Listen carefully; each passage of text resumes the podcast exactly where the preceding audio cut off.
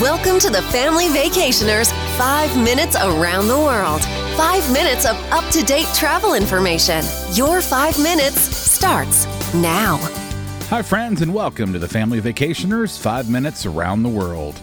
I'm Rob, and let's get started with your travel information update. Airline travel continues the recovery process as TSA announced on Monday that screened more than 1 million passengers on a single day, its highest number since March 17th. By comparison, on this same day last year, the TSA screened more than 2.6 million travelers. Additionally, the agency screened more than 6 million travelers last week, which is its highest mark since the beginning of the pandemic.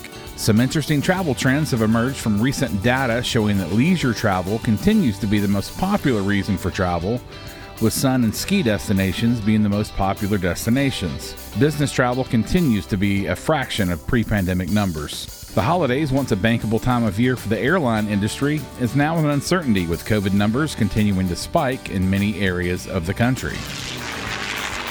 The CDC has recently issued interim guidance that face masks should be worn while on public transportation and its stations, ports, and other transportation hubs to prevent the spread of COVID 19. This guidance includes both passengers and operators of public transportation. The CDC has said that traveling on public transportation increases a person's risk of getting and spreading the virus by bringing people in close contact, often for prolonged periods of time, and exposing travelers to frequently touched surfaces. However, the agency also notes that public transportation is essential for public health, the American economy, and as a bedrock of American life. So, any and all measures that can be taken to make travel safer should be taken. This includes wearing masks, frequent hand washing, the use of hand sanitizer, and socially distancing whenever possible.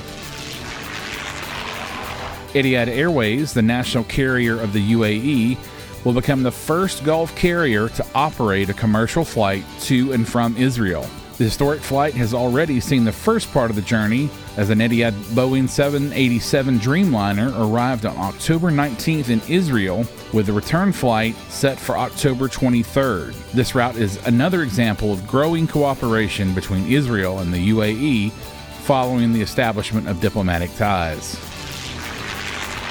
The U.S. Canadian border will remain closed for another 30 days. Public Safety Minister Bill Blair tweeted a short note Monday that said the Canadian government is extending non essential travel restrictions with the United States until November 21, 2020. Mexico has likewise extended their border closure with the U.S. to November 21, 2020. Both were expected moves.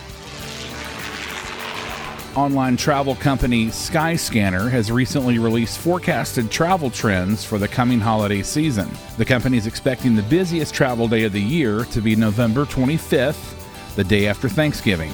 The company expects travel volumes to be down versus recent years, but still expects heavier volume than normal. With ever changing regulations, last minute bookings are expected to continue. Online travel retail Kayak is reporting data that suggests holiday travel will be cheaper than what we've seen in previous years, priced around 16% cheaper than the same period last year. The biggest price drops appear to be on flights to Florida cities, such as Fort Myers, Miami, and Orlando, with a reported drop of 29 to 34% on a ticket versus last year. However, Kayak is also reporting interest in winter travel to be down considerably, with domestic flight searches down by 81% and hotel searches down by 74% compared with the same time in 2019.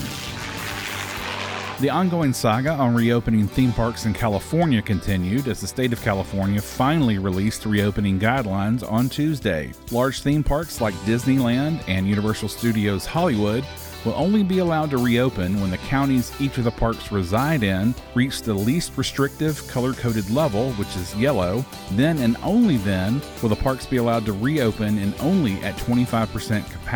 Disneyland currently resides in the second tier, which is red, and Universal in the most restrictive level, which is purple. This is a crushing blow to not only the parks, but all of the businesses that surround both parks. Both Disney and the union workers at Disney had been lobbying the governor to allow the parks to reopen at reduced capacity, similar to what has been done successfully in Orlando. The guidelines presented offer no real timetable for the larger theme parks to reopen anytime in the foreseeable future. Both Disneyland executives and the mayor of Anaheim have released strongly worded statements questioning the guidelines. Well, that's it for this week.